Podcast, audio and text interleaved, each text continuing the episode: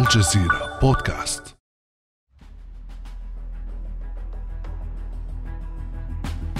هذه الحرب الروسية الأوكرانية تقترب من العام وفيما كانت الحرب تستعر ميدانيا في أوكرانيا كانت هناك حرب أخرى لا تقل ضراوة تشنها القوى الغربية على روسيا في عالم الاقتصاد. حرب كان يتوقع أن يرفع بوتين الراية البيضاء أمامها لكن الرياح لم تجري بما تشتهي سفن الغرب فكانت المفاجأة الرئيس الروسي فلاديمير بوتين يعلن مع بداية 2023 صمود بلاده اقتصاديا ее фактическая динамика оказалась лучше многих كما ترون فقد حقق الاقتصاد الروسي أداء أفضل بكثير مما توقعه الخبراء. وفقا لوزارة التنمية الاقتصادية سجل الناتج المحلي الإجمالي لروسيا في الفترة من يناير إلى نوفمبر 2022 انكماشا بنسبة 2.1% فقط. بينما كان بعض الخبراء في بلادنا ناهيك عن الخبراء الأجانب يتوقعون انكماشا بواقع 10 أو 15 أو حتى 20%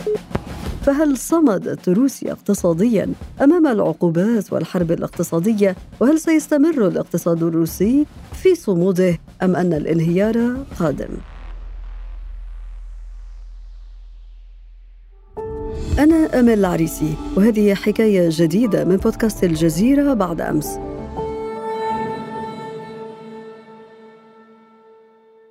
إلينا الأستاذ سامر إلياس المختص في الشؤون الروسية للحديث عن قصة ما اعتبر صمودا للاقتصاد الروسي. أهلا وسهلا بك أستاذ سامر. أهلا وسهلا شكرا على الاستضافة. أستاذ سامر تعرضت روسيا منذ بداية حربها على أوكرانيا قبل حوالي العام لعقوبات اقتصادية شديدة من الغرب استهدفت ركائز اقتصادها ونظامها المالي. دعنا نذكر بداية أستاذ سامر بمعالم الاستراتيجية الغربية في حربها ضد روسيا. بداية الجانب الغربي بدأ بفرض عقوبات على روسيا وإن كانت آه، تبعت مبدأ التدريج بشكل أو بآخر آه، في الفترة الأولى كان هناك عقوبات على البنك المركزي الروسي ومصادرة وتجميد أصول أكثر من نصف أصول البنك المركزي الروسي آه،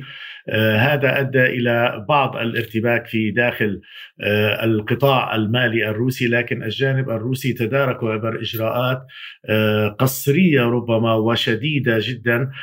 تتعلق بفرض بعض في فرض كثير من القيود على على تحرك رأس المال آه، الروسي إلى الخارج وتحويل الموارد إلى الخارج إضافة إلى رفع سعر الفائدة بشكل كبير. آه، العقوبات آه، أيضا كانت بالتدريج عبر تسع حزم عقوبات حتى الآن لكن من الواضح تماما أن التدرج في فرض العقوبات من جانب الغرب أدى إلى إعطاء الجانب الروسي استعدادا أكبر ربما لتجنب الانهيار الاقتصادي بشكل أو بآخر وتأخر حزم العقوبات المتعلقة بأهم مصدر من مصادر الدخل الروسي وهو النفط والغاز أدت إلى آه، تحسن أداء الاقتصاد الروسي بشكل أو بآخر وتسجيل آه، بعض آه، بعض التطور والتحسن في الاقتصاد الروسي علما بأن التوقعات الأولى كانت تشير إلى أن الاقتصاد الروسي سوف ينهار وسوف يحقق معدلات انكماش تصل إلى نحو 20% حسب بعض التوقعات. التضخم كان كبيرا في الفترة الأولى ولكن لاحقا تم تراجع في معدلات التضخم وتحسن في سعر صرف الروبل الروسي خاصة وأن الاقتصاد الروسي تعرض لهزات كبيرة في الثلاثين عام الأخيرة أهمها انهيار القطاع المصرفي في أكثر من مرة في أعوام 94 95 98 ولاحقا في في 2008 و2015 هذه العقوبات التي ذكرتها أستاذ ياسر هل كانت فعلا فعالة؟ في بعض القطاعات كانت آه، هذه العقوبات فعالة وفي قطاعات أخرى أعتقد بأن آه، هذه العقوبات سوف آه، تبدأ بالتأثير على الاقتصاد الروسي في مراحل مختلفة. على سبيل المثال في الحديث الرئيس فلاديمير بوتين بأن الإنتاج الصناعي في روسيا لم يتأثر كثيرا، هناك مبالغة كبيرة في هذا الموضوع عندما أشار إلى أنه الإنتاج الصناعي في روسيا ارتفع في حصيلة العام 2022 رغم انسحاب كثير من الشركات الشركات آه، الروسية الأجنبية من آه، روسيا ورغم آه، توقف إنتاج مصانع السيارات على سبيل المثال بنحو 50% تراجع إنتاج السيارات في روسيا واضطرت روسيا إلى العودة إلى إنتاج سيارات من دون وسادات أمان ومن دون أنظمة مانعة للتزحلق على سبيل المثال نظرا لانعدام التقنيات الغربية. لكن في المقابل الارتفاع الأساسي في الإنتاج الصناعي كان بسبب ارتفاع الإنتاج العسكري العسكري آه، الذي ارتفع بأكثر من 50% في العام الماضي آه، نظرا للحاجة لتزويد القوات المسلحة الروسية في حربها على أوكرانيا بمختلف آه، صنوف الأسلحة والذخائر وحتى الملابس الخفيفة والأدوات الصغيرة للجيش الروسي، كل هذا أدى إلى ارتفاع الإنتاج الصناعي ولكن هذا الإنتاج كان مخصصا أساسا للمجهود الحربي وليس لل للاستخدام العادي. العامل الآخر ربما الذي آه، سوف يتطور بشكل كبير هو أن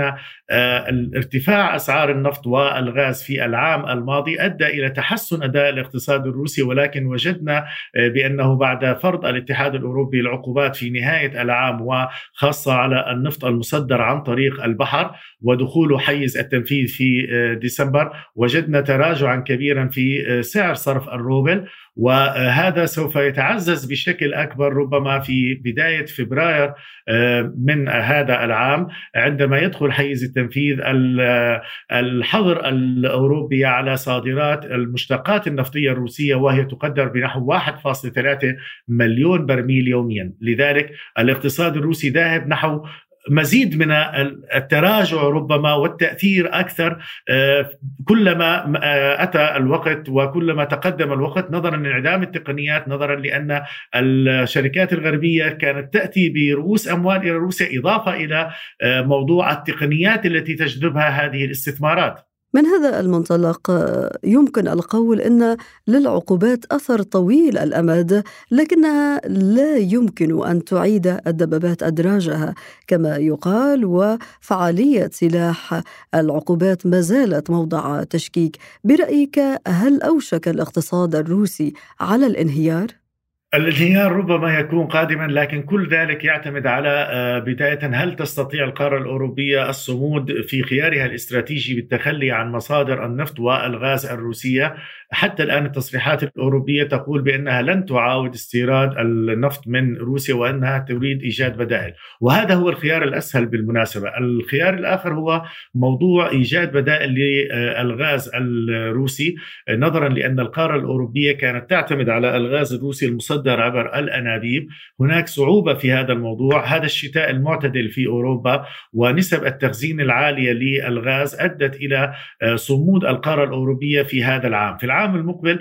يجب على أوروبا البدء من الآن آه، بإيجاد بزيادة المخزونات لكن آه، بأسعار أكبر ربما نظرا لأن الولايات المتحدة الأمريكية آه، تصدر الغاز المسال بأسعار أكبر. كل ذلك أيضا يعتمد على تطور الاقتصاد الصيني وفيما إذا كانت الصين سوف تبدأ بزيادة استهلاكها من الغاز المسال حيث أن هناك دفعات وجهت بشكل أو بآخر إلى أوروبا سواء من الصين أو من بلدان أخرى إلى القارة الأوروبية ما أدى إلى انخفاض أسعار الغاز حاليا. هذا الموضوع سوف يؤثر على الاقتصاد الروسي. العامل الآخر ربما هو هل تستطيع التوجه الشرقي الذي أعلنت عنه روسيا ببيع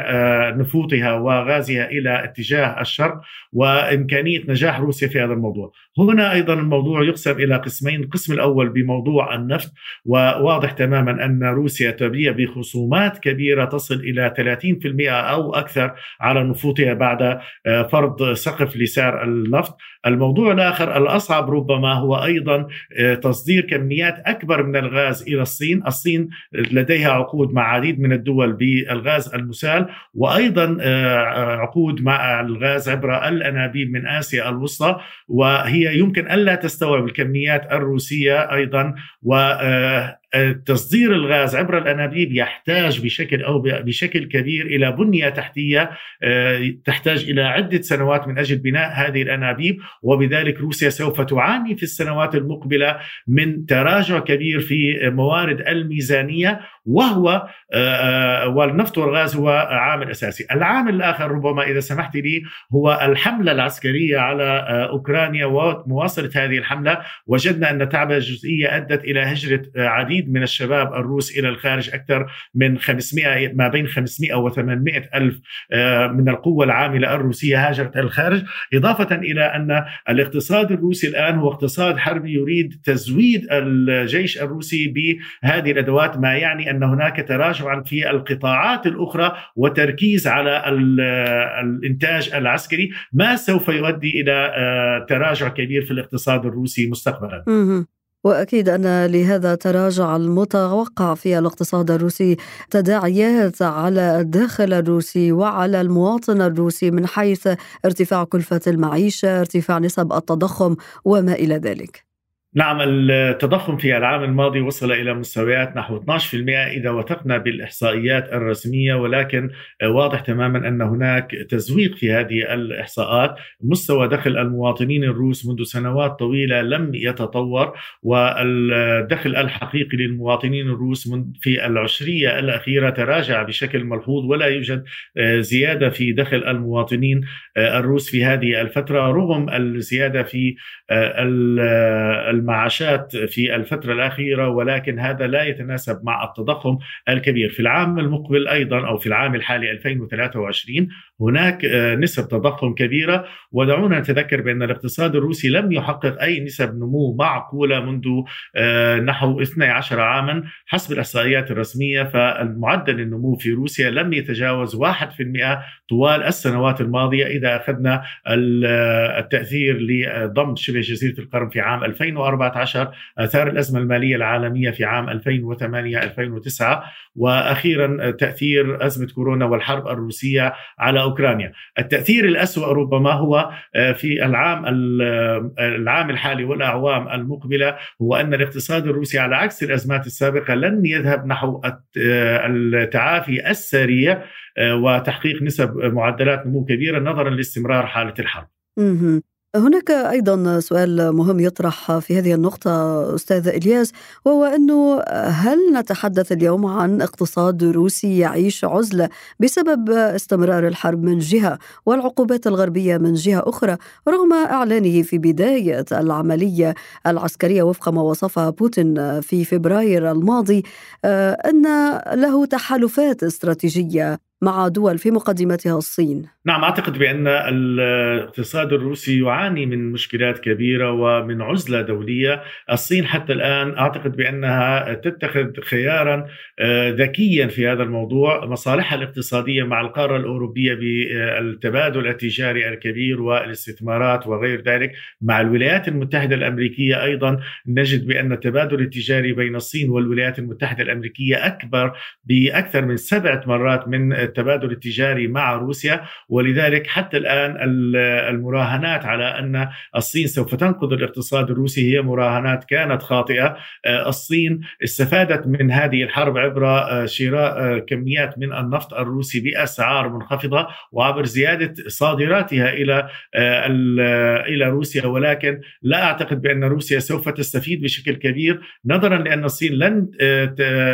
تزود روسيا بالتقنيات التي كانت توفرها الشركات الغربية العاملة في روسيا. إذا من هذا المنطلق هل يمكن القول أن العقوبات الغربية نجحت في الضغط على روسيا عبر هذه الحزمة من العقوبات المالية والاقتصادية وهذا قد يؤدي إلى إنهاء الحرب قريبا؟ لا أعتقد بأن إنها آه، الحرب سوف تنتهي قريبا نظرا لأن ارتفاع أسعار الطاقة والنفط والغاز في العام الماضي أدت إلى تراكم آه، أموال لدى الاقتصاد الروسي آه، ولدى صانعي القرار في روسيا تسمح لهم باستمرار الحرب لمدة سنة أو سنتين لكن التأثيرات سوف تكون في الداخل وكيف ستنعكس هذه الحرب على الداخل الروسي من ارتفاع معدلات التضخم وغير ذلك وتراجع مستوى المعيشة يمكن أن يشكل عاملا ضاغطا آه، في حال آه، خروج تظاهرات واحتجاجات آه، في روسيا ضد الحكومة وضد الإجراءات الحكومية. لكن حتى الآن الاقتصاد الروسي قادر على تغطية تكاليف هذه الحرب لمدة سنة أو أكثر من ذلك. ربما نحن بانتظار فترة مقبلة من أجل معرفة تأثير العقوبات الغربية على تحديد سقف لسعر النفط وحظر صادرات المشتقات. النفطية وكيف يمكن أن تؤثر بشكل أكبر خاصة في ظل توقعات بتراجع إنتاج النفط في روسيا بنسب تصل إلى نحو 30% وهذا سوف يصعب مهمة إعادة الإنتاج مرة أخرى نظرا لظروف آه، البرد القارس في آه، سيبيريا ومناطق الإنتاج الرئيسية من النفط والغاز، الغاز تراجع إنتاجه في العام الماضي وسوف يتراجع أكثر في العام الحالي لكن آه، النفط حتى الآن هناك توقعات بتراجع ما بين 7% و30% يجب انتظار المؤشرات المقبلة وتأثير العقوبات بشكل أو بآخر. الخلاصة أستاذ سامر الاقتصاد الروسي في عزلة دولية قد تنجح هذه العقوبات المالية والاقتصادية الغربية في الضغط على الشارع الروسي لكن ما زال الاقتصاد الروسي قادرا على تمويل الآلة الحربية نعم أعتقد بأن أداء الاقتصاد الروسي في آه، العام الأول من الحرب كان أفضل آه، من المتوقع ولم ينهار الاقتصاد الروسي بشكل كبير لكن آه، العقوبات سوف تبدأ بالتأثير بشكل تدريجي وسوف تتصاعد هذه التأثيرات لكن كل ذلك لا يمنع روسيا من استمرار حربها نظرا لأن ارتفاع أسعار النفط والطاقة في السنة الأخيرة أدى إلى وجود مخزونات لدى البنك المركزي الروسي ولدى صناع القرار الروسي الروسي من أجل آه، تخصيص موازنات كبيرة للدفاع لاستمرار الآلة العسكرية لسنة أو أكثر من ذلك، لكن التأثيرات أعتقد بأنها سوف تتصاعد ويمكن أن تؤدي إلى مشكلات في الداخل الروسي بسبب آه، المشكلات المعيشية والاقتصادية التي يعاني منها المواطنون الروس بسبب آه، ارتفاع التضخم وبسبب المشكلات الاقتصادية الأخرى وعدم تحسن مستوى المعيشة. الأستاذ سامر إلياس المختص في الشؤون الروسية شكرا جزيلا لك على كل هذه التوضيحات. أهلا وسهلا. كان هذا بعد أمس.